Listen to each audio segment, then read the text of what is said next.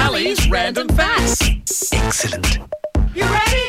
Okay, seeing as we have Graham from Canine Rescue Group in the studio this morning, I thought he could give us a doggy fact. How about that? You up for it, Graham? Yeah, sure. Look, a lot of people that own dogs often wonder and sometimes get frustrated why is my dog doing 12 circles in this particular area before they do their business? Now, it tweaked my uh, my knowledge, and, and I did some investigation work, spoke to a few vets and a few dog psychologists. What they told us there's two reasons.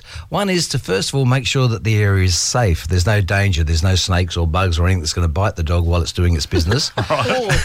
and the second one is just to make sure that the area has not been too soiled from previous uh, dog visitors. So make sure the area is clean and make sure there's no danger. I love that. That's why they Didn't do know it. Very that. clever. Good Yeah. on you. And they circle when they sleep as well. Is that the same kind of thing? Yeah, look, making sure the area is safe. Yeah, wow. Wow. Well, there you have it. Graham's random facts. Right here on the wave.